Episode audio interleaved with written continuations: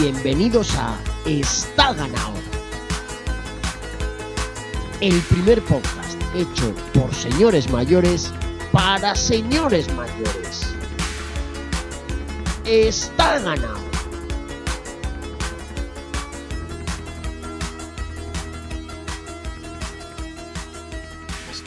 Muy buenas queridos Isidres, bienvenidos otra semana más a este humilde podcast semanal o cuasi semanal, cuando nos acordamos, en el que un grupo de señores mayores se suelen juntar para debatir, insultar incluso a ratos a otros tantos señores, señoras e incluso señores mayores que os juntáis semanalmente para escucharnos. Yo os lo digo siempre, yo os imagino como alrededor de una hoguera, a lo mejor un, bidón, ¿no? De estos metálicos en una calle pues en la calle Laurel podría ser, ¿no? Eh, un bidón metálico con un poco de fuego dentro porque todavía hace un poco de fresco. Y os juntáis semanalmente pues porque os gusta esta inyección de tontuna, sobre todo que os damos eh, la gente que aquí nos solemos agrupar. Eh, hoy no me voy a enrollar con la presentación porque es que mm, viene la cosa mm, curiosa. Ya sabéis que a veces lo traemos gordo, a veces lo traemos fino. Hoy lo traemos gordo, gordo como Manolo Saiz. Eh, poca broma lo que traemos hoy entre brazos. Eh, así que voy a, pasar a, voy a pasar a recibir a mis queridos hermanos. Eh, me voy hasta la capital del Binate. A ver qué tal está mi hermano Benny. ¿Cómo estás? Buenas, aquí estamos. En el reservado de Canale, en la Ahí está. No, ah, Entrevistón. Pensaba que estabas en el Chistu. Estamos en Canale. ah, ¿y, quiénes estáis hoy? Hoy estamos eh, eh, nuestra amiga de la RAE, Estefanía, amiga de, Jota, que le manda un, saludo. estamos eh, David de Casani. Vincenzo. Y estamos, está Vincenzo Albanesita. Ojo, ojo, no, no, hagáis spoilers, por favor os lo pido. Buonasera a tutti. Y él con Pablo de Bologna no hagáis spoilers, por favor, os lo pido. Dejadme que me baje al centro de la península a ver si está por ahí el desgraciado de Pablo Veis, que a lo mejor tenemos la suerte de tenerle por aquí. ¿Cómo estás, Pablo? Eh, buenas noches. Bien, muy bien. ¿A tope han robado la liga. Vergüenza. Mano armada, vergüenza. Eh, yo, estoy radicalizadísimo. Eh, esto, esto, es un auténtico desbarajuste. Eh, vamos a seguir. La semana pasada, si no recuerdo mal, no tuvimos invitado y esto no puede ser porque cuando no hay invitado esto acaba siendo el coño de la Bernarda, que diría mi tío.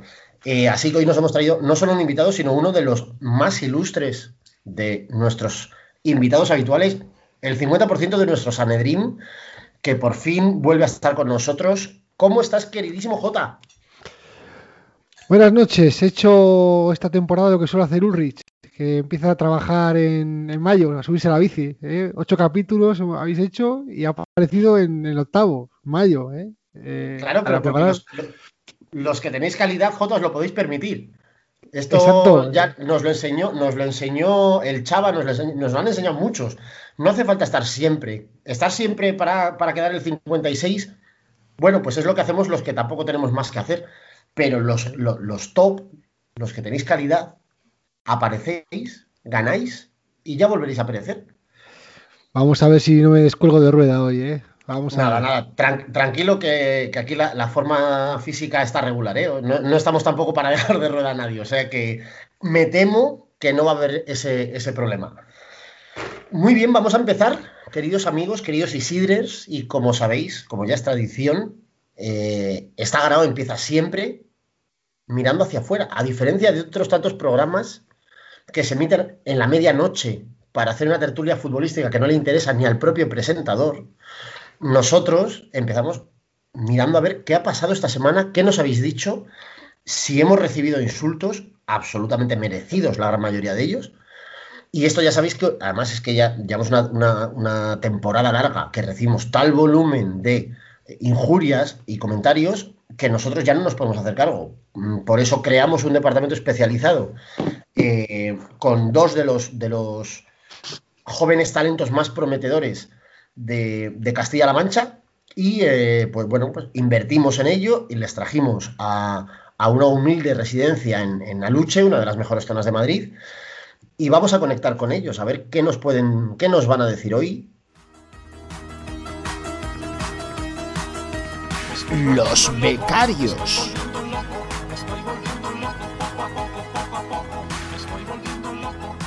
Efectivamente, lo- nuestros queridos putos becarios.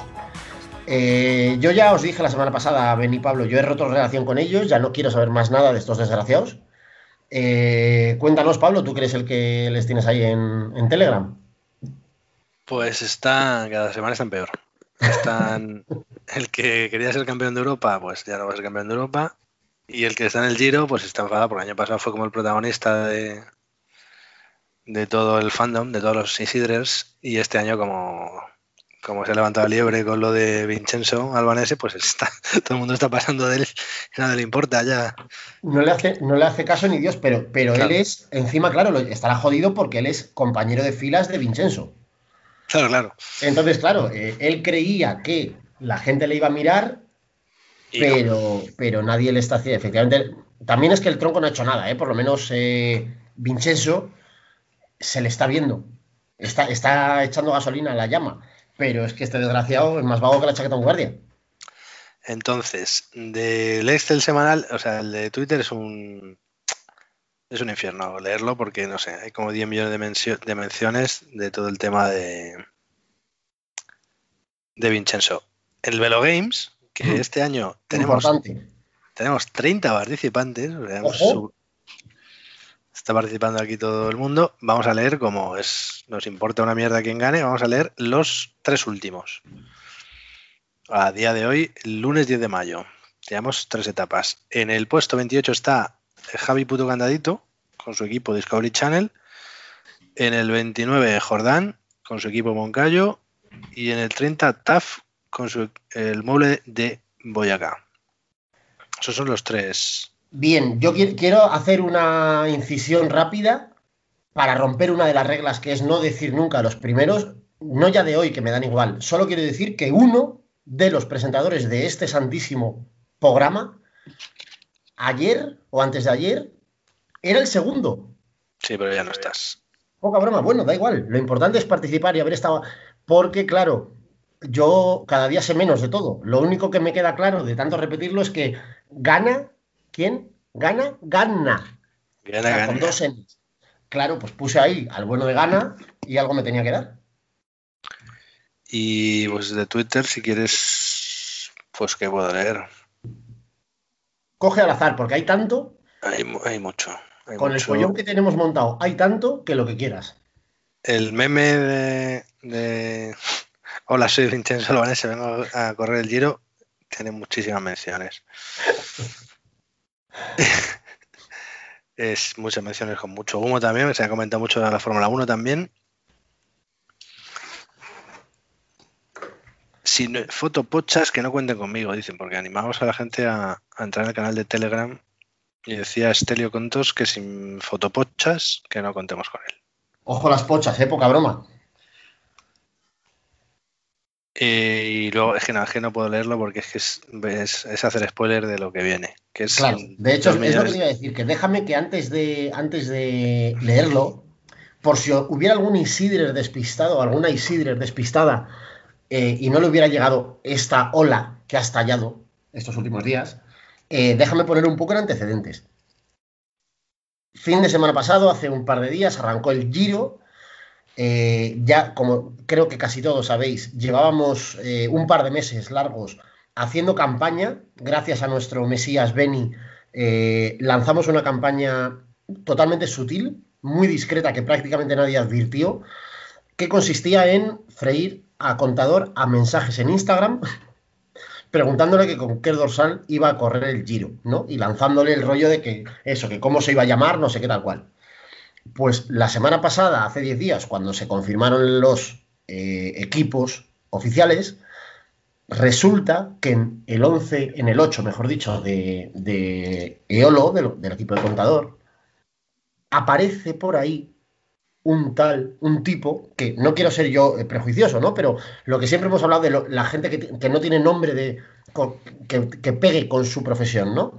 Bueno, pues un tal Vincenzo Albanese, que esto suena como a, eh, el, el- seguro que J de esto se acuerda. El típico Pro Evolution o el típico FIFA, cuando algún año no podía pagar la licencia de los nombres de los profesionales y en vez de poner eh, Sergio Ramos ponía eh, Sergiuki Ramma, eh, ¿no? Que era como nadie va a saber quién es este tipo en realidad. Roberto Larcos. Ahí está. Pues claro, el momento en que vimos al bueno de Vincenzo, dijimos, mal se tiene, mal se tiene que dar, como bien puso uno de los becarios a la cuenta de Twitter Está Ganado, mal se tiene que dar para que en alguna etapa en la que vaya escapado ya el líder destacado con 12 minutos de ventaja al siguiente, se quite la careta, primer plano de la moto, se quita la careta, resulta que es Alberto Contador, y totalmente fuera de sí empieza a gritar Eolo al tour, Eolo al tour. Eh, es nuestro sueño, es nuestro sueño. Nosotros llevamos ya toda la semana pasada, ya sabéis que otra cosa no, pero la máquina de humo de este programa y su comunidad eh, es infinita. Y la máquina de humo se lanzó. Lo que no podíamos esperar es lo que ha pasado a continuación en estos primeros días de Giro. Ayer, segunda etapa del Giro, resulta que nuestro queridísimo Vincenzo eh, es el protagonista de una de las etapas más míticas, me atrevería a decir, prácticamente del Giro, eh, metiéndose, colándose en una fuga y no solo, eh, no solo estando en la fuga y dejándose ver, sino llevándose el maillot azul. La montaña, eh, The King of the Mountain, es Vincenzo. Benny, no te voy a preguntar ni que dónde viste la etapa, porque sé, me consta que no la viste. Pero analízame, por favor. Eh, sé el Santi Segurola de esta ganado. Eh, estas señales, ¿qué- a, a qué pueden apuntar? Hoy no, que Santi, te iba a decir, Santi Segurola igual hecho, no, igual me pega. Que, eh, a ver, ¿sabes lo que pasa? Que es que estamos en muy, en muy buena forma nosotros. Quizás estamos en mejor forma nosotros que Vincenzo. está. Estamos en mejor forma que, que todo el pelotón del troleo. Es increíble. O sea, ya está la gente, ya gente que, que, no está en ni nada hablando de, de Vincenzo Albanese. Es increíble. Es espectacular. La, la marea, a mí esto me ha hecho muy feliz que lo sepáis, queridos amigos todos. eh, el eco que ha tenido todo esto y la repercusión y las tonterías y lo que nos estamos riendo, me estáis haciendo muy, muy, muy feliz. Eh, tenemos hasta una colección de stickers de Telegram de Vincenzo y Pinocho y otros tantos de estos. Eh, poca broma, poca broma. Había rumores, no quiero hacer spoilers todavía, estamos empezando el programa, había rumores, se había lanzado quizá a través de redes sociales la posibilidad de que hoy hubiera una entrevista a Vincenzo en este santísimo programa. Estamos en sus manos, hemos movido hilos, eh, os damos nuestra palabra de que hemos movido hilos de verdad. Eh, esto va a depender de él. Si quiere, él está avisado, sabe que estamos grabando ahora mismo y, está, y, y en sus manos está si quiere aparecer, si, si quiere prestarse a participar un ratito con nosotros. Para nosotros será un momento histórico y estaremos aquí esperándolo. Así que vamos a ver qué se va cociendo. Eh, dejadme, como a Pablo y a Beni ya os tengo muy vistos, dejadme que aproveche que tenemos hoy aquí a mi queridísimo J. Eh, no sé si estás viendo, ¿has, visto algo de, de, estos primeros días de Giro, J? Hay que dar gracias a Dios por muchos inventos, pero uno de los mejores es la opción que dan ahora casi todas las plataformas de poder ver la etapa cuando quieras. Entonces, estoy viendo las etapas a las 9, das a últimos 7 días y te pones la etapa, la pasas 20 últimos kilómetros y das al play y eso es lo que estoy viendo. Estoy un poco eh, dosificando mis esfuerzos, como he comentado al principio, estoy fajo de forma y digo, mira, no me voy a fumar 4 horas de etapa, voy a ver los últimos 20 kilómetros y bueno, ayer bueno, el prólogo, el prólogo sí que lo vi un poco más, a lo mejor. Eh, bueno, eh, tenemos, me acuerdo, voy a ser un poco rápido, ¿vale? Contar las tres etapas así, tres pinceladas. El prólogo, eh, yo me acuerdo de los años 2000, 90, que siempre el prólogo lo, se ganaba muy ajustado un tío y eso hacía que los sprinters pudieran coger el, el, el maillot de líder. Y ahora aparece aquí la bestia esta y les manda a todos los sprinters a un minuto en 8 kilómetros y, y encima te disputa una, una bonificación ayer, o sea, terrible, terrible, ¿no? que me parece estupendo, ¿eh? que, que es un Déjame, fenómeno déjame gana. pregun- déjame preguntarte una cosa que, me- que pensé yo también el otro día a raíz de esto. Fuera de que, de que Gana sea una mala bestia, no entiendo muy bien, vamos, no entiendo muy bien, me llama la atención que Landa pierda 50 segundos, fuera de que no sean especialistas, ¿no? Un poco esto que tú comentabas de prólogos de toda la vida, ¿no? De los últimos 20 años en las grandes vueltas, las diferencias de lo, incluso de los favoritos eran muy poco significativas porque en esas distancias estaban todos bastante cerca. Pero mm, tengo la sensación de que en los últimos años eh, puede estar habiendo más diferencias cada vez. No sé si coincides en esta visión, si coincides en esta visión o, o es cosa mía. No entiendo muy bien por qué pasa esto. Hombre, en el caso, siempre hay que pensar que, claro, eh, hablamos de 50 segundos de, de, de Gana a Landa, pero claro, es que creo que Gana le saca 12 segundos a- a- al segundo, que fue el, el, eh, Felice, eh, perdón, ahí, este chico italiano, no me acuerdo el nombre, eh, entonces le sacó 12 segundos. Entonces, claro, son realmente, bueno, que son muchos, son, pero son 38, que ya son bastantes, eh, que en 8, Ujú. kilómetros. Pero bueno, y luego al final, si vas de Landa al, al resto de favoritos, pues se acorta la diferencia. Sí que es verdad que son diferencias más grandes, pero bueno, yo creo que tiene que ver eh, con que a lo mejor eh, la, especialización de este tipo de pruebas es cada vez eh, hace que algunos corredores se, se preparen más, no lo sé. Yo creo que son muchos factores difíciles de, de valorar, pero bueno, al final es verdad que siempre el prólogo yo tengo la sensación que luego na- nadie se acuerda del tiempo que has perdido en el prólogo. Dices, es que perdí tiempo un día que me quedé cortado y, o disputar una bonificación y nadie se acuerda del prólogo que a lo mejor perdiste ahí más tiempo si hubieras hecho un poquito mejor. Eh, también el trazado era, era bastante técnico ayer, o sea, no sé, creo que hay un, unas- o sea, ayer, perdón, el, el prólogo quería decir, son muchos factores, es difícil, aunque sí que estoy- comparto tu reflexión, sí, sí.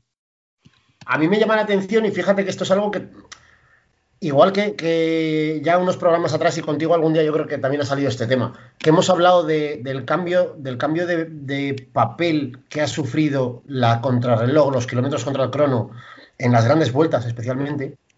Eh, recuerdo que en algún momento lo comentábamos, ¿no? Las grandes, los grandes tours de Indurain, las grandes vueltas, giros de los 90, tenían muchos más kilómetros de contrarreloj. Había corredores que, siendo puramente eh, especialistas en contrarreloj, se podían plantear ganar un tour. Aun sabiendo que les iba a caer tiempo, bastante tiempo en montaña, eran, había, había esa posibilidad. Yo esto lo he hecho mucho de menos. Eh, creo que se ha cortado mucho el tiempo de la. Vamos, creo no. Podemos ver en cualquier libro de ruta que se ha cortado mucho los kilómetros de, de- contra el crono habitualmente. Lo que no tengo la sensación es que haya cambiado tanto esto que hablamos del prólogo, que tú decías, por ejemplo, que se haya, bueno, que efectivamente cada vez es más técnico y todas estas cosas.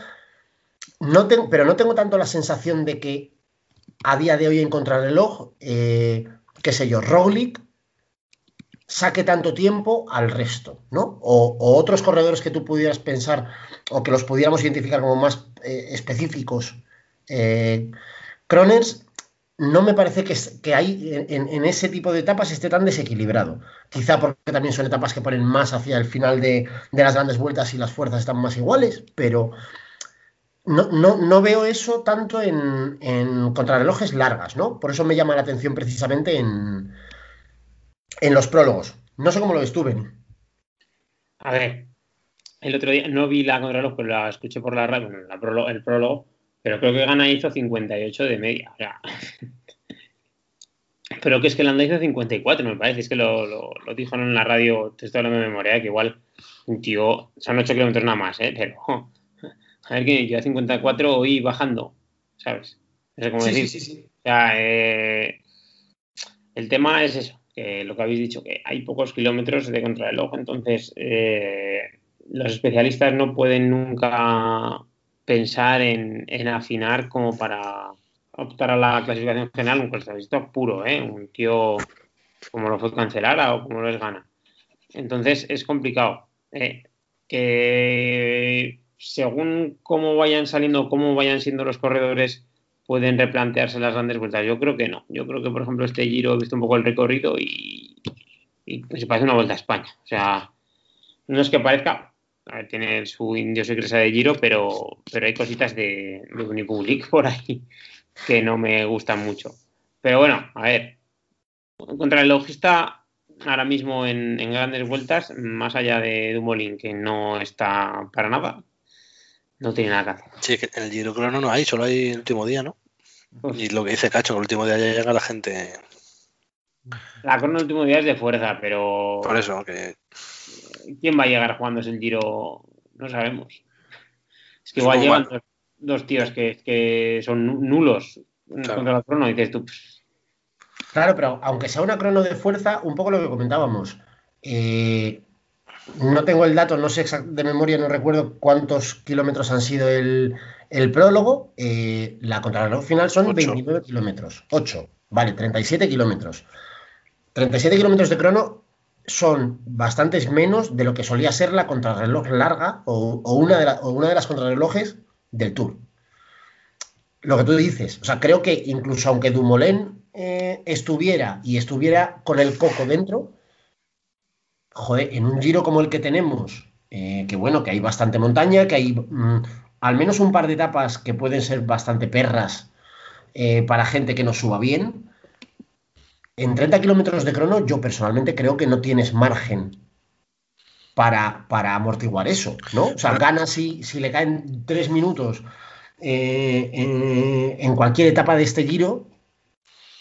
Joder, en 30 kilómetros Sí, no pero- Y además lo que decía, lo dijo Dani, creo, en los últimos programas, es que con estas cronos tan cortas ni siquiera sabemos si gana, hombre, se supone que sí, pero que se- ni siquiera sabemos si gana sería tan bueno una contrarreloj de 50 kilómetros. Se supone que sí, Sí, sí, eso es.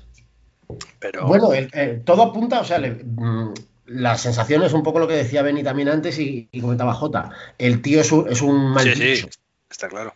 No sé si esos datos de, o sea, si ese rendimiento, también un poco lo que tú dices, ¿no? Eh, ¿Hasta qué punto es mantenible en una distancia casi del doble? Pues eso, me imagino que mientras no lo veamos, eh, no podemos hacer más que cábalas. Em, bueno, comentaba eh, J un poco la crono, no, no sé si has visto de los otros dos días algo que te haya llamado la atención más allá de la Ayer- explosión del tapao. Sí, sí. Ayer, a- ayer, eh, al margen de Albanese, el Buenasera. gran, protagoni- eh, el- el gran protagonista de la etapa fue el dúo de UAE en el sprint, donde Oh, por sí. primera vez en 30 años que llevo en ciclismo vi a un lanzador que casi tira a su sprinter. Una cosa increíble. Cerrando Molano. Molano y Gaviria eh, fue terrible. Eh, la verdad que la culpa fue totalmente de, para mí, de Gaviria, porque es verdad que Molano mira hacia un lado y no mira por el otro, pero claro, ahí no te esperas que te vaya a remontar por las vallas. Y es que además, joder, te está lanzando y estaba puesto Gaviria como el sexto o el séptimo. O sea, estaba, o sea, fue un- realmente increíble. ¿eh? Lo comentamos, efectivamente, lo, lo comentaba en el grupo de, de Telegram. De hecho, si no recuerdo mal, lo comentaba el propio Esteban. Vamos, o lo comentamos con Esteban, mejor dicho. Que efectivamente es curioso ver a un lanzador cerra- vamos, no cerrando, ¿no? Pero o que la sensación que daba como inicialmente en la primera toma era como que efectivamente había hecho un poco arbusto ahí y, había parado, había tapado a, a Gaviria. Pero es el que se va contra las vallas, ¿no? Sí, sí, sí, sí, sí, sí. Es, es que, ojo, ¿eh? Pues hoy las vallas, hoy las vallas estaban totalmente ver- mm, verticales. Ayer por lo menos estaban como curvadas un poco, pero hoy, hoy tenían pies las vallas. ¿Me has fijado? Me he fijado ahora, digo, pero ¿cómo? Las vallas son diferentes. Que si llega a ver las vallas ayer se cae. O sea, de Estoy hoy viendo- se cae. Estoy viendo el partido del Betis, que lo están poniendo en abierto en gol. ¿Gol de quién? En el minuto 85 le han pitado una cesión al Granada en contra, que es el. entonces es- era debajo de la portería y la van a tirar del punto de penal. No, del área chica. Que, que la- meta con Borja Iglesias, que le tengo el Big Wenger. Eh, ha metido uno, que le tengo yo, pero es que, que la, la falta es- esta la subió el portero a tirarla, el, el que en el Barça, ¿cómo se llama? Aitor, no sé qué. No, en el Bravo. Barça. Bravo, bravo, Claudio Bravo. Ah, Aitor Bravo es. ¿no? Ah, no, ya, ya se ha pirado. Es imposible. Ah, no, una, Claudio barrera, Bravo, joder. una barrera ocupa todo. Ah, no, no la va a tirar él. Bueno, seguís, perdón, ¿eh? Si marca. No, ojo, está interesante. para- para-. Pues está todo no sé. Granada debajo de la portería. Canales la va a sacar hacia atrás, no sé quién va a tirar. Eh, amagan. Eh, bueno, no. Gol. Gol del Betis. El, el pe- el peor narrador de fútbol de la historia. Uh, el panda, le tengo, le tengo a Fumondo al panda. Gol del ¿Gol de. Panda? Sí. ¡Vamos! Yo también lo tengo. Perdón, perdonad, ahí. queridos Isidres, pero esta- esto es la radio en directo. Esto es la radio en directo, amigos. Ha venido así, así os lo hemos contado. Cuando lo escuchéis dentro de una semana, esto. He escuchado que el gol directo. de- he escuchado el gol, el gol hoy contra el Sevilla. Lo he escuchado hoy. Pero es que Madre, Claudio, madre de Dios, qué Claudio- maravilla. porque- Claudio. Bravo tiene una, tiene una cara que le han vacunado hace un mes ya. O sea, ¿cuántos años tiene Claudio Bravo, tío? Ya, ya tiene las dos dosis, sí, sí. Y, y para terminar, para terminar, la etapa de hoy. Hoy la, la etapa Sí. de hoy me ha gustado mucho, ¿eh? La Sí, etapa de hoy ha sido muy bonita, ¿eh? No por el final que ha sido emocionante, sino por el diseño, un diseño típico de semiclásica, estas italianas, Copa Bernocchi, Copa Agostoni, estas de verano, eh, porque había- al final había ahí bastante repechito y, bueno, ha sido muy emocionante porque este, este holandés que yo la verdad no conocía, eh, Van- Van der Hoor, todos aquí en Holanda todo se basa en Van der Poel, está, de ahí salen todos los ciclistas, Ebene Poel, Van der Sí. Hoorn y no, no, un tremendo, tremendo, ha hecho una cabalgada espectacular y, y bueno, está emocionantísimo, la verdad que la- el Bora eh, ha desaparecido por completo, ha tirado para Sagan, luego ha desaparecido, el UAE al rescate, ha habido un poco de despropósito, pero él se lo ha currado, ¿eh? se lo ha currado. Además ha habido un momento que ha atacado Chicone y Galopén, dos corredorazos ahí que parecía que se le podían echar mano. Ha sido bonito, bonito el final, bonito el final y bonito el recorrido. Al final el Giro es lo que hemos comentado muchas veces, que es como en temas de coches, ¿no? El- los coches franceses, el, Tour, pues bueno, te ponen la más production, ¿no? La calculación en cadena, eh, los números, el, marketing. España tenemos el SEAT, que es la vuelta, que tiene su público, por supuesto, low cost, y luego están los coches italianos, ¿no? El Giro. El Giro son los coches italianos y el Giro hasta, pues esto, una etapa, es un Alfa Romeo mito que parece un coche pequeñito y feo, pero luego ves por dentro y siempre te enamora. Pues la etapa de hoy ha sido un Alfa Romeo mito, ¿eh? Eh, parece, parece un SEAT pequeño, pero te subes y, oye, tiene su encanto, ¿no? Sí, sí, sí. Tiene ahí un rollito que mola, efectivamente. No, te Eh, engancha pues, a ver la etapa, eh, te, te engancha. Además, eh, a falta de tres o cuatro, el repecho ese, madre mía, sa- sale un UAE de estos, de repente se pone como loco a tirar y antes de coronar va y se retira y se quita. Y digo, pero este hombre estaba flipando. Ahora que se estaba cenando mientras la veía, digo, pero vamos a ver, ande cojones va porque estaba el solo de su equipo. Digo, ¿este dónde va? Vamos a ver. bueno, pues, eh, quería Aquí- quitarle un poco de protagonista a- a- de protagonismo a Vincenzo. O sea, mañana, mañana primer final en alto. Sí, mañana hay un Vincenzo. Vincenzo quiere seguir con la maglia churra.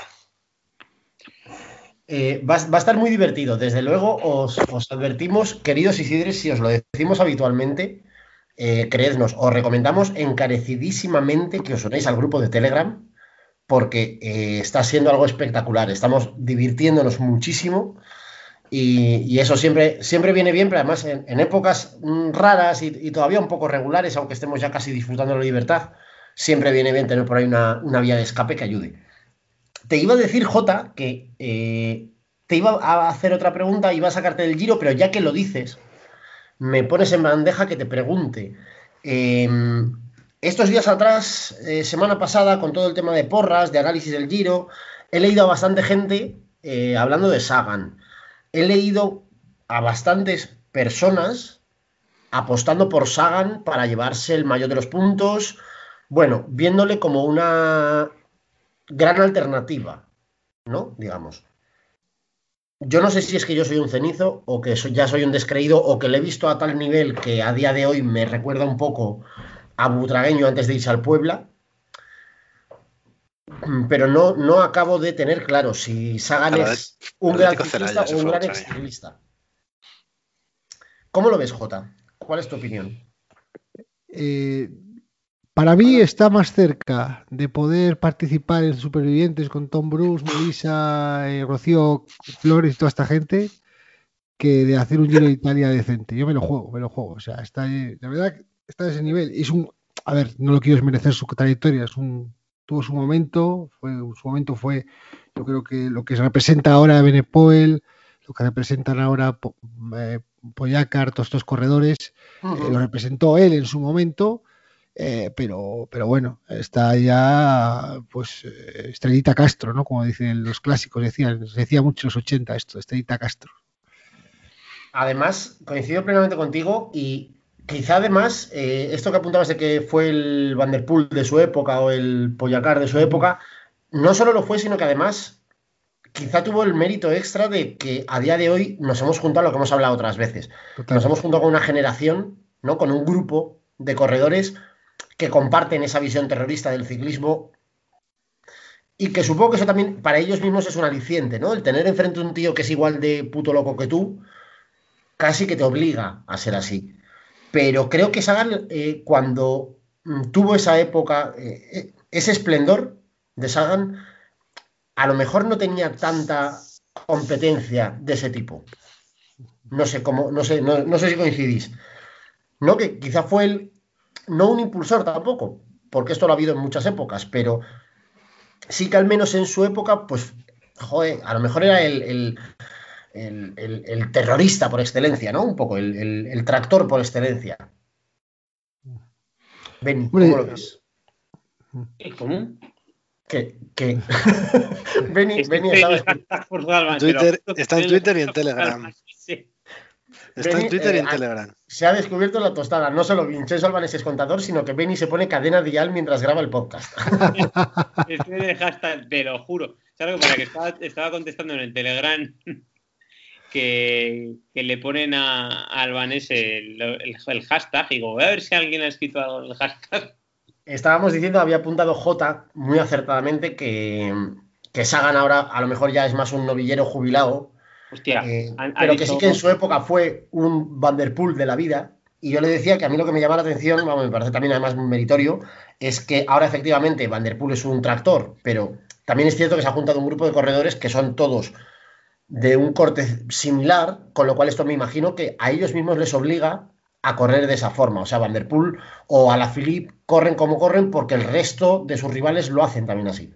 Sagan, en cambio, en su época quizá no tenía tanta competencia de ese tipo. Quizá era él como el, el- el terrorista por antonomasia que se dedicaba a reventar a los demás. Eh, Van der Poel es como un, como un Sagan mejorado. Mira, de hecho, ayer corrió Van der Poel a la Copa del Mundo de mountain bike y quedó Mountain bike, séptimo. sí, está corriendo, sí. Y quedó séptimo. Y, y te voy a decir que, que cuanto más anda en carretera, más le cuesta luego aclimatarse al mountain bike, porque hace tres años vino aquí a La Rioja, ganó la Rioja Big Race y de mountain bike. Y luego esa misma semana, o creo que venía de ganar en la Vuelta a Bélgica al sprint a Gilbert. Y esta gente, ¿sabes? La gente de la manilla, es gente que no sabe, ¿sabes? ¿Qué decir? Eh, el primer ya ganó, ¿no? Ya es el tercer día hoy que ha quedado séptimo, pero el primer ya ganó, yo creo. y pues no me acuerdo ya si ganó. La Copa del Mundo empezaba. La verdad que Vanderpool eh, está, es, es como los rockeros que se van de gira, coge una caravana y es hacer la, la, Vander- Sí, la gira. Vanderpool. el- además va con, es que me, me parece como, como un hippie que tiene como tres bicis, ¿no? La de gravel, la de, en este caso no sea, ciclocross, mountain bike y, y carretera. Y dice, bueno, voy a coger hoy la de, la de mountain bike, a ver aquí, venga, tal. Se sube a Ah. lo que le echen, sí, sí. Ganó el. Ganó el. El short track. Ah, vale, vale, vale. Mm, eh, la más que le va muy bien. ¿Sabes lo que pasa con el short track? Sí, el short track es una carrerita de no llega a media hora, no que le va muy bien a sus características porque digamos es un cic- como un ciclocross, ¿no? Sí, porque sí. realmente no tiene dificultad, además sin dificultades técnicas algunas, ¿eh? no, no tiene nunca y es una carrera súper explosiva.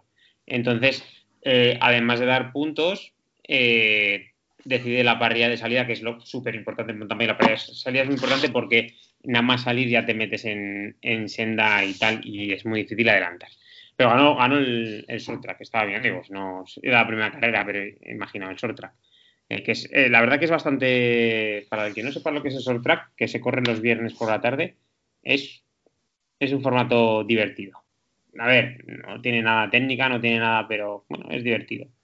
Sí, lo, Nos que lo- lo quiere nos ver lo- es divertido. Nos Este lo apuntamos viernes- y, y pondremos a los becarios a verlo para que nos cuenten a ver si, Ah, este si merece viernes- la pena o seguimos bebiendo. En Red, Bull- en Red Bull TV, imagino que será sobre las cinco y media o así. Este viernes seguro, además en Nove Mesto, que es un circuito mítico de, del mountain bike. Feeten. Tenemos que ver Eh, los Juegos Olímpicos a las 3 de la mañana o algo así, seguro. De resaca, o nos dejarán. Sí. Hombre, Yo recuerdo los de Sydney, bueno, tenía 14 años, pero volvía yo de San Mateo y ver ahí. Uf, el Mundial de Corea y Japón. Ese sí, Ese sí que de resaca ya. Dos años Pues va que- Brasil, lo que- Turquía. mira, ¿cómo, cómo sería, Beni? ¿Acaso habría una noche mejor para ti, para mí, que una noche que empiece con unas buenas pochas, continúe con un buen culo y termine ya con la guinda un pedazo de mundial a las tantas, unas olimpiadas? Es que es, es- Mountain bike. Ojo, que este, eh, J lo sabrá, este año Televisión Española no va a dar todo. No, no, los derechos los tiene o los tenía Eurosport de este año, ¿eh? Los de Sí. juegos íntegramente, la única Lo está, canal. lo está anunciando, sí. No tiene, Televisión Española no va a poder dar No- todo. O sea, yo creo que va a tener que, imagino que seleccionará las, los sitios donde los españoles tengan algunas opciones, pero no te va a poder dar así como así. Bueno, igual los 100 metros también, ¿no? Pero va a haber cosas que no va a poder dar porque no tiene todos los derechos. Sí, el mountain bike no lo pondré, vamos. Pues Pero no, porque te voy a decir una cosa. eh, esta carrera, el mejor español creo que quedó el 28. ¿Sabes, no? Hecho, y luego el mejor Hombre, es una ventaja que los de Eurosport, ahora que me doy cuenta, porque tienen la única persona que puede comentar todos los deportes del mundo, que es Antonio Alice, que va, a- él va a comentar todos los deportes del mundo. Es decir, nos reíamos de Paco Grande en su momento, pero este, este tío va a hacer todavía, bueno, alterofilia, Antonio Alice, y luego comentan, hípica, concurso de salto, Antonio Alice también. También te digo, Jota, que que a lo mejor preparar- hay Pre- Antonio prepara la porra cabeza. para los Juegos Olímpicos. Porra Juegos Olímpicos. Antonio Alix de cabeza a comentar todos, todas las, las disciplinas de los Juegos Olímpicos, pero a lo mejor podríamos ponerle también a su diestra al grandísimo Amat, Amat Carceller, que es otro que también ha comentado, o sea, le ha ¿eh? La, la de La gimnasia. entopada, eh, la vela. ah, La que, la comenta gimnasia sí, también. Paloma del Río, Paloma del Río. Sí, Esa es la que más sabe, esa es la que más sabe de- del mundo. O sea, Paloma del Río, Paloma del Río. A mí no del río, pero que es que te, el de patinaje artístico, el de todo, todo, todo, todo. El otro día estaba en gimnasia artística también. Tela, ¿eh? Pero además estos son gente que, en el caso de Paloma del Río, por ejemplo, gente que sí que tiene cierto conocimiento y que agradeces escuchar eh, lo que comenta, a mí con el tiempo, se acaba, para mí al menos, se acaban convirtiendo en la voz de un deporte. Esto me pasó con José Ángel de la Casa, si me apuras, que me pilló a mí en la época adolescente y durante Parte- 12 años. Dejándose de Yugoslavia. Sí. du- durante 12 años yo todo el fútbol que veía lo comentaba o José Ángel de la Casa o como bien decía J, Paco Grande. sí, a Paloma Eh, del Río es como el soldado de invierno. Cada cuatro años la descongelan, comenta los Juegos Olímpicos y la vuelven a congelar. Ahí está, a la cámara de criogenización. Eh, dejadme que, re- que reconduzca esto un poquito. Eh, estábamos analizando un poco las primeras etapas del Giro, las primeras cositas que hemos tenido por ahí, pero aprovechando que tenemos a Jota, que hace unas semanitas que no pasaba por nuestra casa, eh, dejadme que le, lance un balón, igual que se lo lanzamos a Dani el último día que vino. Eh, no sé cuánto has visto, Jota, pero cuéntanos así cortita y al pie un resumen, lo que consideres, lo que te apetezca. Eh, temporada de clásicas, la primavera de las bicis. ¿Qué has visto? ¿Qué te ha parecido? ¿Qué te ha llamado la atención? Bueno, a mí me ha dolido mucho en, síntesis, y ahora volviendo un poco a temas, un análisis medio no tan informal, podríamos decir, que se suspendiera Rubé, porque veníamos con un punto álgido de la temporada y se, te lo corta la suspensión de la Rubé. Eh, porque pintaba muy bien, me gustó Flandes, a pesar de que no ganó ninguno de los dos, eh, o sea, no ganó ni, Va- ni Van der Poel ni Van Aert, sino ganó Asgreen, que también es otro gran corredor. Y parecía como que el, el punto álgido iba a ser la Rubé y ahí se cortó un poco la, ese, ese subidón. Luego las clásicas de las Ardenas a mí me gustaron, estuvieron bien, tampoco fue una maravilla. Eh, tuvo aquel, me gustó especialmente la- quizá, bueno, iba a decir la lija, pero tampoco es que fuera gran cosa. Eh, y bueno, pues quizá lo, que más eh, me quedo fue la vuelta al País Vasco, el duelo entre, entre los dos eslovenos, como anticipo de lo que puede ser el Tour otra vez. Eh, aunque yo he visto a Roglic que no sé, no, no termino de ver tan fuerte. Está muy fuerte. Pogachar de momento está, está fuerte. Y, bueno, creo que el gran el gran problema que hemos tenido ha sido perder a quizá a Benepoel. Benepoel, no hemos visto todavía el gran duelo que es Benepoel Pogachar, sobre todo que, empiecen a, fo en clásicas o en vueltas de una semana. Eh, vamos a ver cómo está Benepoel en el Giro, pero es un duelo que la gente quiere ver, pero que debe empezar a forjarse en carreras de una semana, eh, porque creo que todavía Benepoel contra Pogachar en tres semanas eh, es un reto muy grande. Pero una semana, sobre todo este tipo de carreras que a veces tienen hasta más contrarreloj casi que una gran vuelta, puede estar muy bien. Eh, tipo Tirreno, París-Niza, a futuro me refiero. ¿eh? Y aquí a corto plazo, pues si corre Dauphiné, si coinciden Dauphiné, Suiza, etcétera. Vamos a estar muy atentos. Yo llevo varios meses dando bastante la matraca con Evenepoel, eh, porque además no sé por qué en un momento decidí empezar a seguirle en Instagram y entonces me he comido su recuperación. Él daba, él daba pedales ahí en el pedalín ese que tiene, que tiene, en su casa y yo lo veía en casa sentado también como apoyando a ver si podía hacer que, que volviera antes. Eh, tengo muchas ganas de verlo. Coincido un poco contigo en eso que decías de, respecto a Poyacar. Eh, pues probablemente a Benepool le falte cocerse un poco en esas, en esas magnitudes, sobre todo lo que tú decías de las tres semanas. Eh, pero tengo muchas ganas de verlo, porque estos putos piraos es lo que decíamos un poco antes, ¿no? Estos putos piraos tú has podido hacer un planteamiento, puedes tener racionalmente muy claro que X suceso es imposible o que tal corredor no, tiene, no va a poder hacer frente a no sé qué, y estos putos locos les da igual. Eh, entonces veremos, a ver, vamos a ver el giro cómo se va desarrollando, lo hablaremos las próximas semanas. Para la cinta. Para la Me cinta. acaba de hacer FAF la cuenta oficial de Oro Cometa a un Forza Albanese. Sí, sí, yo ya les di a seguir al Vincenzo, no al Leolo y a todo. Ellos a mí le han dado. esto. Bueno, vamos a ver. En el hotel, en el hotel ya están los corredores corriendo y ya es, eh, durmiendo y esta gente está ya de cachondeo. Hombre, nos consta que hasta, hasta algún punto, a- a- aparte del equipo, le han llegado ecos de lo que está pasando en Twitter. Nosotros ya más que esto no podemos, o sea, más que plantarnos y que llegue hasta el propio equipo la campaña eh, de Vincenzo, o sea, esto es el mayor éxito, es- esto es una campaña de comunicación en toda regla. Eh, Eh, me ha escrito el becario que podemos llamarle, que está en la habitación con, con ¿Ah, sí? Vincenzo. Al final sí. Eh, bueno, pues lo vamos a intentar. Eh, a ver, eh, dejadme que esto es la parte técnica en la que yo siempre eh, meto la zarpa como buen señor del 97 ¿Sabes años. que italiano? soy. ¿Vas a hacer la pregunta en italiano? ¿Y qué ahora haces? Sí, no, no, yo ahora le, le- le recibo, a ver, lo tenemos ya en línea, yo creo. Seguro. A ver, sí, yo creo que está ya por aquí. Eh, bu- buonasera, Vincenzo. ¿Cómo, cómo, cómo estáis? eh, della prima partita, dopo del gol de, de Rossi, eh, Ah. penso che eh, con, con la confianza y, y el equipo se ha sentido bene y han Eh, Vin- Vincen- Vin- pero, ¿es, es Vincenzo a, a quién habéis metido? ¿Es él? Hombre, Ojo. si, si- si es él. Es un perfecto italiano de, de la Toscana, por favor. Vamos, de, de la Toscana de, to- de toda la vida. Sí, de la Toscana, pero, pero cerca de Cádiz. Eh, qué, qué desgraciados sois. Hacéis conmigo lo que queréis, de verdad. Eh, pensava all'inizio di giocare un football bellissimo e io facciamo il, il gol e uno e No sé qué está. A, a ver, te hago la traducción. traduce, sí, es que yo tengo el oído un poco oxidado. Que se ha dejado caer porque mañana quiere también puntuar. Para guardar para el repecho de mañana, quizá, ¿no? Eh, tiene que guardar. Belísimo. Luego ha dicho que es un movimiento belísimo.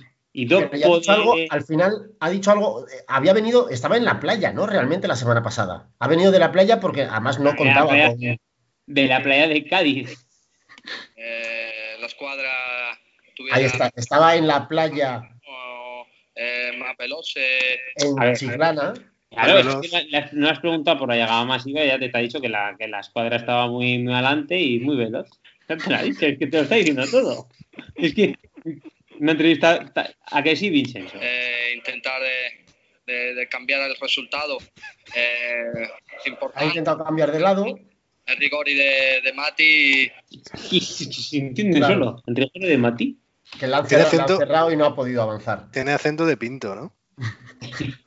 Sí, tiene, tiene una- un acento particular. Un acento. A mí, me, la- fíjate que la voz me resulta conocida. Mm, vamos a tener que investigar más a fondo. Algo, algo, algo extraño hay por ahí. Otro día de- dejar- vamos a dejarle que siga con el masaje. Sí, no, no, hombre, que termine de relajarse, que recupere, que mañana tiene etapa importante. Tiene, mañana tiene que, tiene que, lo que decía Pablo, sacar puntos para, para coger un colchón, porque yo, vamos, ya casi doy por hecho. O sea, eh, esa, esa malla azul ya tiene nombre y apellidos. eh, ya pueden ir eh, inscribiéndola, ¿no? En Wikipedia ya podemos ir poniéndolo en Wikipedia quién va a ser la- el ganador de la montaña de este, de este giro, porque yo creo que está ya mal se tiene que dar para que Vincenzo no se la lleve a su casa. Bueno. Escucha, ahora que hemos hablado de las Olimpiadas, porque yo sí que le quiero proponer a Chon que hacer un, programa- un par de programas de, de las Olimpiadas, porque sé que es un tema que le, que le pone, que le pone mucho. Sí, sin problema, pero todavía queda, queda, queda, queda todavía. Pero sí, sí, sí, me parece. Igual un previo así un poquito, pues, pero en serio, hay que decir, no, o sea, o sea, es- vamos a ver, con protagonistas y tal, como con Vincenzo. no, no, pero un- joder, sí, una cosa un poco seria, en plan, como lo que ha hecho también Brace, un poco de porra, un poquito de, oye, pues que, pues típicas, oye, ¿qué medallas puedes, o más o menos, o los países que pueden estar delante? Bueno, una cosita así un poquito guay, que es un, los Olímpicos es una cosa que, bueno, Chon seguro que está de acuerdo conmigo, que, que ve todo el mundo. Sí, O sea, claro, te lo ponen claro, ahí y Claro. lo ves. Te da igual lo que sea. Que que- y luego están bien. los comentarios, los comentarios de la gente que estoy seguro que nos dirá la gente, pues como cuando decían que yo me acuerdo que, que Michael Phelps no tenía mérito porque al final era todo era nadar, entonces te dirán que Van der Poel no tiene mérito porque al fin y al cabo es lo mismo, es una bicicleta y que más da que gane. Todavía veo que ha- hace un doblete en ruta mountain bike y dice, es lo mismo, es ir una Pedalear, bici. tío. Es que al final te No. que pedalear. ¿No os acordáis de la gilipollez, de la, de la- de la tontería aquella que hubo con los nadadores, ahora que decías Phelps, con lo de los bañadores? Cuando prohibieron los bañadores largos, pero sí, luego sí, tal, que mucha gente, o sea, muchos de- periodistas pesebreros hacían comentarios de este tipo, como, como decía J, de, claro, si con, esos- con esa tecnología que lleva en el bañador, ¿tú has dado 10 largos a una piscina? Anormal. Y y los, per- los periodistas españoles decían, pues que pongan tenis, eh, tierra batida, eh, pista y, y hierba, para que pueda ganar Nadal tres, tres medallas. Claro. Claro. Hombre, que menos, es que es, es- es un feo. Pobre, pobre Calvo Nadal, que, qué desvergüenza, qué poco le respetáis. Em, vamos a ir tirando hacia adelante. Fórmula 1, Puntitos. los Juegos Olímpicos, para que gane Fernando. Durísimo, durísimo lo de forma. Otro tema que le gusta Chon. Bueno, ya, ya, esa cosa. Vamos a preguntarle la- por la última parada de Alonso ayer. De hecho, vamos, vamos, vamos, a, vamos a hacer un, un cambio, vamos a hacer un cambio de juego. Y como bien ha apuntado Benny, vamos a aprovechar que tenemos aquí a Jota, que también es un gran aficionado a los cochecitos, y nos vamos a meter en la sección cochecitos. Eh, Jota, ¿qué está pasando? Eh, yo estoy cegado, o sea, yo desde, desde principio, de- antes de, de que- de la primera carrera, tres semanas antes de que empezara la temporada, eh, de repente un día estaba en casa, puse la televisión y se me llenó el salón de humo. Estaban diciendo no sé qué de Sainz y de Alonso y de eh, campeones del mundo y las mejoras, ¿no? Y el no sé qué. Pero parecía que sí, pero luego al final igual es que no. ¿Qué está pasando? ¿Cómo empieza el mundial? Bueno, el- el re- yo la verdad que tengo que confesar que estoy muy contento con el, gran retorno del Mundial. O sea, el retorno, ha habido un retorno que ha eclipsado a los demás eh, eh, componentes de la Fórmula 1, que ha sido el retorno de Gonzalo Serrano, no el de Alonso, sino el de, ¡Se han enganchado! ¡Se han el de! Gonzalo Serrano. ¿eh? Os diferencia un mito total, mito total. Yo eh, le respetaba, o sea, ya me parecía un crack y cuando me enteré que estuvo de novio con, con Carolina Cázar, que era la que presentaba más que coches en aquella, bueno, perdón, más que coches, sí, ¿no? Se llama más que coches, Sí, ¿no? El que de 5. Sí, sí, sí, Sí, sí. sí, bueno, bueno, yo ya le- casi le pongo una estatua ahí, ya. Eh, una estatua de Buda que le pega además a él. Entonces, eh, de, de la esto de Alpine, yo pensé que era, el, que era la marca esta de, de Renault, pero yo creo que es Alpine por las pinturas Alpine, porque es un coche de madera, de, de este se parte, vamos. Eh, no, ahora hay una cosa que, que es la prueba del algodón para, para Alonso. eh, desgraciadamente, porque, porque por lo que ha sido para, para el deporte español y para, para el motor en general, y es que eh, Ocon le gana todas las, todas las carreras, está, está por delante, o sea, hay una diferencia de ritmo brutal, cosa que históricamente Alonso siempre se ha caracterizado por ser un piloto que solía estar eh, por delante generalmente de su compañero de equipo, que eso es una, un buen baremo, y aquí Ocon le está ganando siempre, ¿no? Eh, entonces, pues bueno, Raikkonen, que es un tío que no se acuesta con nadie, bueno, no se acuesta con nadie, se acuesta con, todo el mundo, pero políticamente es incorrecto, sí ha dicho que, que, bueno, que esto es volver a, a jugar al pádel después de un mes o de un año o dos. Esto es mucho más duro, ¿eh?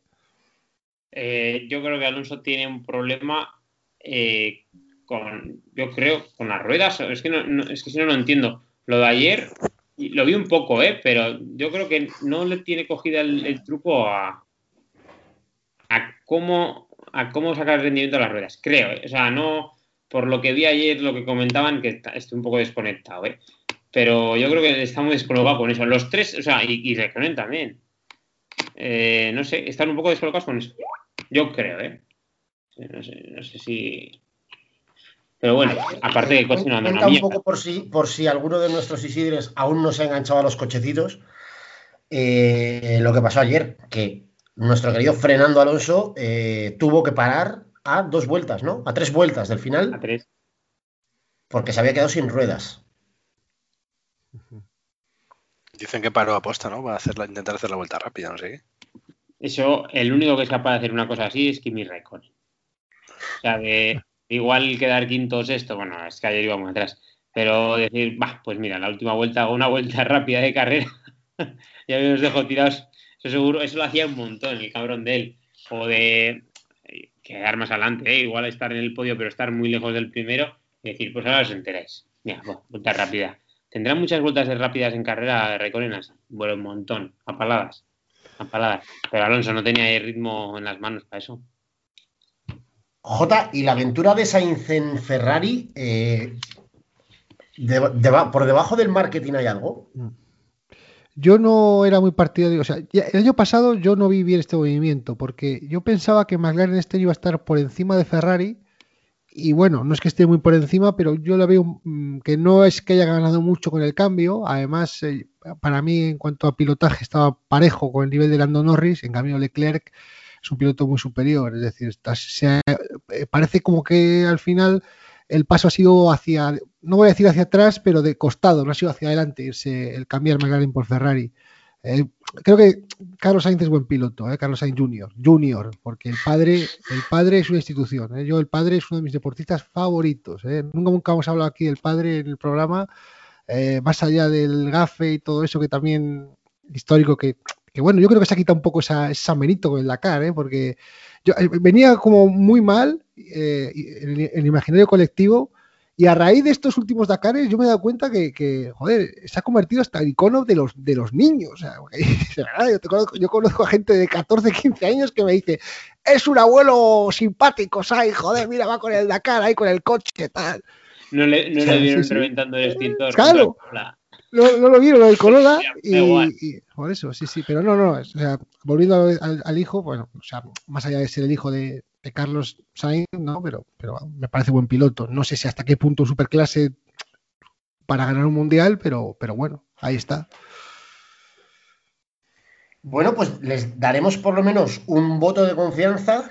Eh, yo lo siento, como bien sabéis, no tengo ni pajolera idea de cochecitos. Ahora bien, eh, a Carlos Sainz ojalá le salga un pedazo de temporadón y le vaya muy bien, pero yo este año en realidad solo puedo pensar en el becario de, de, de Alonso, al que no dejan parar ni a comer ni a nada y que tiene que comerse un, un sándwich allí en el box.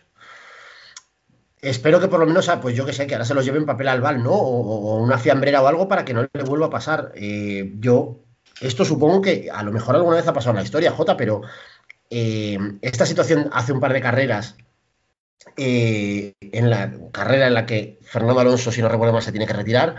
No, efectivamente, se tiene que retirar. Y la causa que dan desde el box, desde el equipo, es que eh, había tenido un problema porque se había metido una funda, una, un plástico de un, de un sándwich en una de las ruedas. Sí, sí. un, un, tremendo, tremendo. A veces estas explicaciones son. Sí, perdona, perdona, Benny. No, que espero que estuviera bueno el sándwich. Ya lo hablamos en su día, pero espero que, que fuera como el, como el sándwich de pavo que le da la mano de mono a Homer, porque estuviera bueno de ver. Que el pavo no esté seco. Es el sándwich de máquina, tío. Porque vaya, vaya liada, ¿sabes? Yo estas cosas, más allá de que creo firmemente, esto ya más pensado en el punto de vista de la comunicación y de la estrategia de marketing, más que, de, más que del deporte casi. Creo que aunque te pasara eso, a lo mejor lo más inteligente no es decirlo. A lo mejor por imagen, por, por, marca, por X, a lo mejor puedes buscar otra cosa, ¿no? Que has tenido un problema o, o salir como puedas. Me resulta muy tierno que lleguen a ese nivel. Quiero decir, cuando estos dicen estas cosas, dicen que el problema ha sido el papel de un sándwich, deduzco, me creo realmente que ha sido ese el problema. Porque no creo que ya pueda- que sean tan sumamente manzanos como para decirlo si no lo es, ¿no? Pero me llama mucho la atención que a esos niveles de profesionalidad eh, puedan pasar cosas de estas. No sé si es que también quizá solo nos fijamos en este tipo de cosas, entonces el otro 99% de las veces que lo hacen bien, como es lo normal, pues no te fijas, ¿no? Pero me llama mucho la atención que, que en estos niveles de exigencia pasen cosas de estas. Las disfruto y me río, con lo cual yo, vamos, solo espero que ese becario siga yendo todos los días con su bocata de nocilla al box Concluya, Varillas, concluya. y que nos dé más momentos de estos. Eh, vamos a continuar y dentro de la actualidad imperante, eh, el último gran hito que nos queda por, por toquitear y por charlar y por debatir eh, es el fútbol. El fútbol eh, en el que ahora mismo, como nosotros so- nos centramos sobre todo en España, eh, lo tenemos muy orientado hacia la liga. Eh, semana pasada, vuelta de las semis de Champions. Al final el Madrid parecía que quizá, pero no. Al final fue, fue a ser que no. Tenemos final inglesa en la Champions. Y volviendo a casa, tenemos un final de temporada de bastante, eh, como diría mi amigo Ramón, de putos locos. Tenemos, tenemos moviola, tenemos polémica. Ahí está. Parequitas, los parequitas. Eh, tenemos encuesta de Estudio Estadio. ¿La habéis, Adelante, leído? Atanasio. ¿La habéis leído? ¿Habéis leído la encuesta de Estudio Estadio ahora mismo? No, ¿Qué, ¿qué han puesto? ¿De verdad no la habéis leído? No, no. Eh, dice Estudio- en la encuesta de Estudio Estadio es si el VAR debería desaparecer eh, de las tres últimas jornadas de Liga. Claro, Y la por ejemplo. Y le ha, sí, por ejemplo, y le ha contestado en la libreta de Bangal, le dice, y los fueras de juego, y, y los corners, y lo que haga Claro. falta, y lo que quieras, pues Lo que se desaparece. te ocurra. Podemos hacer un juego nuevo. Un, un juego nuevo que ya no se va a llamar fútbol y se va a llamar Mis Cojones 33. Eh, dejadme, no, antes, antes de meternos al barro. Es que es Jota, increíble. Dale una eh, vuelta, dale una vuelta. ¿Cómo has visto, cómo has visto la temporada? reservado está en otro reservado del bar de enfrente. Pero que es que hay, es que es Comunidad de Madrid, entonces ahí ya se puede hacer, se puede O hacer sea, libertad. Este, hablando de los parenquitas, Roberto Gómez, el otro día, pues, no sé, lo puso alguien en el chat, está ganado, un vídeo de cuando, de hace 200 años, cuando, cuando fichó el City a Jesús Navas, que Jesús Navas tenía todos estos problemas de, de ansiedad, que no fue con la selección y que decían que le da miedo volar y, le, y- y bueno, y que no, no volar, sino estar lejos de su familia, como le da ansiedad, vamos. Y luego se fue al City, estuvo ahí unos años y tal. Pues Roberto Gómez, cuando todavía está en el Sevilla, ha salido un vídeo en el estudio estadio, creo que es, diciendo que el City le iba a fichar, pero que iba a entrenar en Sevilla. Y que luego iba a jugar los partidos a, a Manchester el fin de semana y tal, pero que iba a entrenar en Sevilla. Y lo dijo dice, en un, hombre, en, claro. un, en un programa de televisión y se quedó, se quedó de ancho, ¿sabes? Pero, pero sí, es que, sí es que le sudan los huevos todo. Roberto Gómez es de las mejores cosas que le han pasado al periodismo. O sea, los jueves por la noche, el, el final del programa de- del Vizconde de Brunete, los cinco minutos en los que entra Roberto.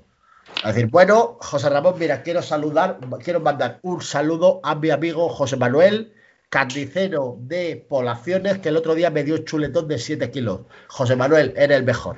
También quiero saludar a la familia y, saluda a la agenda, ¿no? Un poco, abre la agenda, los que tiene esa semana pendientes, y, va quedando bien con la gente. Eh, os habéis colado ahí con las tontadas, y yo lo que quería era que Jota me contara un poco, para empezar, cómo ha visto la temporada.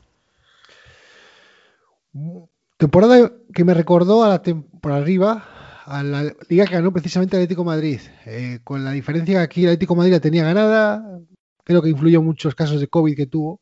Hizo, ahí le hizo caer, malas decisiones de Simeone, como, en fin, una serie de factores hicieron que se cayera un poco la estantería. Y cuando parecía que el Barcelona iba a remontar, eh, ahora el pobrecillo de Kuman lo, lo etiquetan con, con, el Tata Martino, que por cierto, algún día tendré que hacer un, un legato de defensa del Tata, porque le critican, mucho al, le, le critican mucho al Tata, pero por lo menos eh, Kuman ha tenido a todo el equipo, no tuvo que jugarse las finales con Bartra y con Pinto, porque al final en la Copa del Rey esa, ¿quién la caga? Bartra y Pinto, estaban lesionados Valdés y Piqué. Entonces aquí Kuman tiene todo el equipo. Eh, entonces, el final va a ser muy abierto. Es cierto que Atlético Madrid ahora depende de sí mismo, pero puede pasar de todo. Se, se, mezcla la lucha por el título y la lucha por el descenso. Y siempre que pasa eso, eh, hay resultados raros. Hay resultados raros porque los de abajo les aprieta mucho la soga al cuello. Hay que pensar que está casi tan emocionante la lucha por el título como la lucha por no descender, porque el Eibar, uh -huh. que tiene 29, está a 3 de la salvación y está de colista. Está en Eibar, Valladolid a la vez. Eh, Elche, Huesca, Getafe también está metido y creo que ahí se corta la, la, la, clasificación con esos equipos.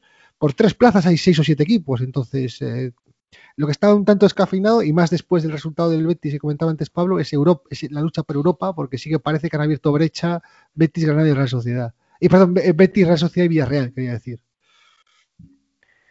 Y ya por, por, dar una pincelada eh, de cierre al mundo fútbol temporada 2021, en Europa el Madrid por un momento parecía que podía eh, volver a brillar, el Villarreal está defendiéndose, pero eh, España en general, o sea, los, equipos españoles en general, seguimos en, siguen en un bache, siguen a una distancia considerable de, sobre todo a nivel competitivo, diría yo, del resto de, o de los equipos top europeos, ¿verdad? Eh, falta, no sé si es inversión, no sé si es planificación, no sé si es construir más desde abajo un proyecto que vaya dando frutos, pero ¿cómo ves tú esta, esta bueno, la temporada y eso, y, el intento de los equipos españoles de, de, batallar en Europa? Yo creo que falta físico, falta físico a los equipos españoles. Es decir, al final el, creo que la apuesta por el fútbol de posesión eh, que se ha hecho en España en la última década no ha ido pareja de un despliegue físico acorde. Eh, entonces eso hace que al final los ingleses y otros, otros países alemanes y tal, desde el punto de vista físico, estén muy por delante. El Real Madrid, cuando ganó las Copas de Europa, tenía un nivel físico altísimo, de los, auténticamente envidiable. No sé hasta qué punto la pérdida del, del preparador físico que se, de Zidane, que ahora está en Italia, Pintus era, ¿no? Se llamaba, eh, pues puede influir, pero, pero bueno, el, para mí el problema es físico, ¿eh? es la diferencia es no tanto presupuestaria o de liga, yo creo que los equipos extranjeros, el, la intensidad con la que juegan, eh, bueno, no hay más que ver el partido otro día, por ejemplo, el Real Madrid eh, es, una diferencia bestial, no sé exactamente cuál es el motivo, serán muchos, ¿eh? pero para mí es físico. Y esto, esto va a reflejarse, o, o mejor dicho, es, se está reflejando, ¿es este también el problema de la selección española? Eh, a pesar de la revolución, de la, de la, cantidad de nombres nuevos y becarios que parece que alguno podría ser incluso eh, en la última selección, en, en, las últimas convocatorias de la, de la selección. Ojo a Dama, ojo a Dama, vení las manos donde yo las vea, que ya sabemos lo que te produce a ti, a Dama. Eh, J, ¿esto, ¿esto es el, el, mismo problema del que adolece la selección o estamos hablando de cosas diferentes?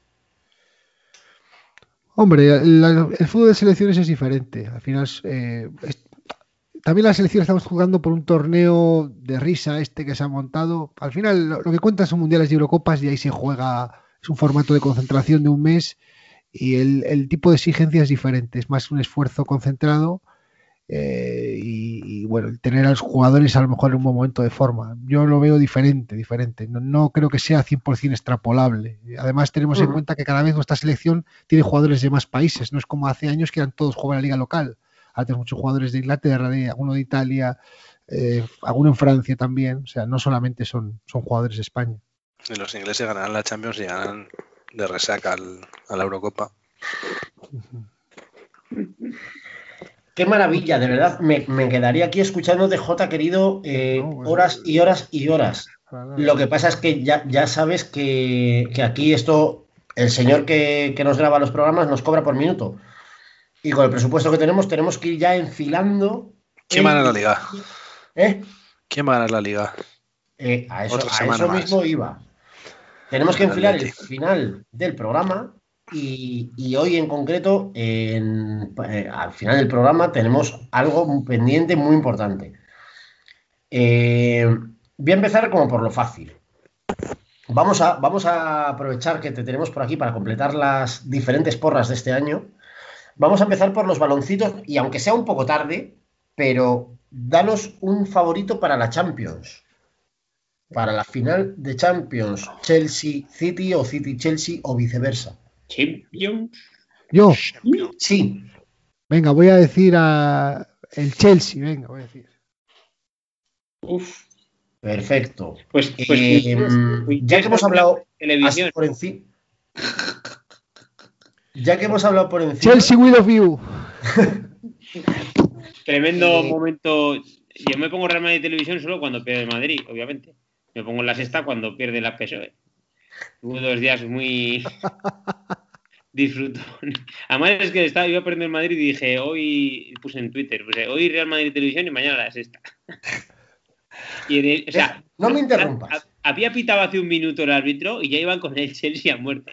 Que Porque claro, dice un tío, un tío que salía y dice, pues claro, tenemos ahí al- en la final al Qatar Club y yo me moría. Digo, bueno. Ya que hemos hablado antes así por encima y Pablo ha dicho que los ingleses van a ir de van a ganar la Champions y van a ir de resaca a la, a la Eurocopa, eh, Jota, dame dos favoritos para la Eurocopa. ¿La Eurocopa ahora? ¿Por la Eurocopa también? Hombre, Eh, a lo loco. dos favoritos para la Eurocopa. Si queda Ahí a lo zorro, ¿eh? Esta se- te, Eh, tras pie, ¿eh? Vamos a decir Francia y vamos a decir a España. Venga, Francia y España. Venga, pa'lante. Durísimas declaraciones.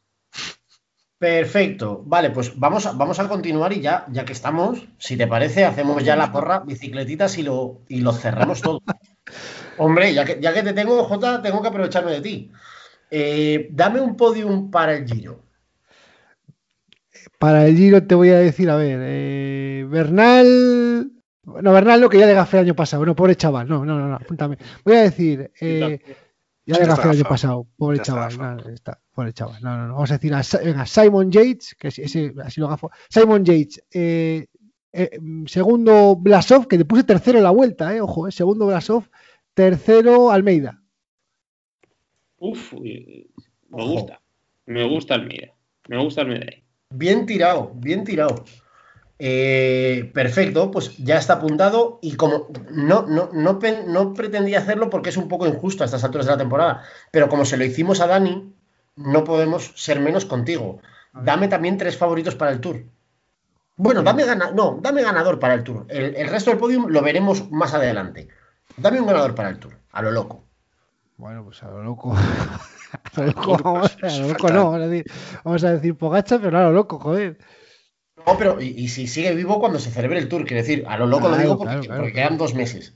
Claro, Y ya más aún. Espera, eh, Albanese no lo corre, ¿no? No lo corre. El cometa Eh, no está confirmado. no lo corre. Estamos Sí. negociándolo. Dame un favorito para la vuelta, también así a lo puto loco. A, a- Valverde, Valverde, a- aguanta Valverde. Valverde siempre. Siempre, Siempre, a Valverde. Valverde. A lo seguro. Hemos Siempre. hablado muy poco de él, pero, pero sí. Y dame ya, esto ya en, en triple carambola de mundial, puto, mm, absolutamente loco, un favorito para el mundial de ciclismo en ruta. Para el- No, ahí me mataste. No sé ni dónde se corre. No sé De eso se trata, de eso se trata. A los que, como, como nosotros no tenemos ni idea, a los que sabéis, tenemos que poneroslo ya muy difícil para igualar Eh, las sí, cosas. yo creo que ya, ya me acuerdo. Se, se corre en. Sí, ¿no? Se corre en, ¿No se corre en Flandes? No, no. Sí, ¿no? En Flandes se corre, ¿no? No, no tiene muros este mundial. No tengo ni. pa' Sí, joder creo que ideas. se corre, creo que se sí. corre en Flandes, me sonaba. Eh, voy a decir, pues joder, Sí, señor, en Flandes. Vanderpool, Vanderpool, Vanderpool, Vanderpool, sí. Ahí me la juego. Ahí cre- creo que es la única que voy a acertar. De las 17 voy a hacer el ridículo esto, pero bueno, lo que queréis, cabrones, y lo vais a conseguir. Pues van a acertar más que yo. Vale, y este, esta ya es más fácil, ¿eh? En realidad, ya si me has dicho Vanderpool, esta, ahora la fácil es. Y para el mundial de contrarreloj masculino, Ay, Joder, como no, no, mira, si ya le gafo a Felipe Gana, a, a Filipo Gana, yo ya, ya, vamos. Gana, gana. Si ya un hijo para que corra en Ferrari, ya lo que faltaría, o Perfecto, qué bien que hemos completado. Joder, tenemos ya la, la porra medio llenita. Qué bien, qué bien. Eh, a ver, a ver si este- a ver si, si la terminamos de completar y a ver si este año acertamos algo a alguien, porque el año pasado, de verdad os digo que fue bastante vergonzoso. Pero como aquí hemos venido en realidad no a acertar, sino a dar espectáculo, eso sí que lo hacemos, mm, vamos, mm, de verdad de deporte, que diría el cordobés. Eh, muy bien, amiguitos, pues no sé si escucháis ya las campanillas por ahí de fondo, pero esto solo puede significar una cosa, que es que ahora sí que sí, estamos llegando al fin. bellissima. Penso che oggi Vincenzo? la ha sido una partida molto molto importante ante, ante una Juventus eh, molto poderosa. Però Es que están en Turín. de, eh, della prima partita dopo del gol de, de Rossi eh, penso che eh, con, con la confianza y, y Rossi es costar, mecánico. Y si no os enteráis. Qué, qué desgra- qué desgracia. Pobre Vincenzo, que ya no sabe ni dónde está. Está medio, está medio gaga. Eh, os decía que suenan las campanillas de fondo porque ya esto está empezando. Estamos empezando el final del programa. Eh, porque ya es que no nos da para más. Ya no da para más. Así que solo podemos decir una vez más, y no me cansaré nunca jamás de decirlo, qué placer haberte tenido otra vez más con nosotros, Jota. Muchísimas gracias por No, hombre, venirte al revés, al revés. El y placer es perder mío. un ratito o sea, con nosotros. hombre, nada, y, era- y- y dejarnos además regalaros la porra, que esto, que esto también es luz para, para, para los Isidres, para saber qué se va a venir por delante. Eh, ya sabes que esta es Stickers tu riéndose casa. de mí, de la gente, seguro, seguro. De eso nada, ya sabes, ya sabes además que cada vez que vienes al programa es, y esto te lo digo mm, con, con no solo de verdad, sino con orgullo, es ampliamente celebrado entre nuestros seguidores, eres una de las voces más respetadas de las que viene al programa, así que ya sabes que esta es tu casa y que siempre que quieras y te apetezca, nosotros estaremos encantados de recibirte. Muchas gracias. Ahora cuando, ahora que voy a empezar a ver ciclismo, pues eh, est- intentaré venir algún día más, ¿eh? No, no, entonces no, aquí ya sabes que queremos ciclismo pero sin verlo. O sea, aquí la magia es perdón, hablar de lo que no hemos visto. Exacto, exacto. Eh, chicos, Pablo, Beni, muchas gracias por aguantar otra semana más aquí al pie del cañón. Cambio, cambio de porra de la liga, la van al Sevilla. Uf, Porra liga, si no hemos hecho porra de la liga. Sueños No. Ah, sí, que sí la hicimos, es verdad, no, no te jodes. Ahora ya te vas a comer el contragazo, por mamón. No, no, no, no, no, no, no. O sea, ¿nos vas a joder la liga? Pues te jodes. Eh, muchas gracias por aguantar otra semana más aquí al pie del cañón. Eh, cuidaos mucho. Y queridos Isidres, como siempre os digo, nos leemos, nos insultamos, esperamos vuestros insultos todos estos días a través de redes sociales. Y nos volvemos a escuchar la semana que viene aquí. Adiós. Estoy volviendo loco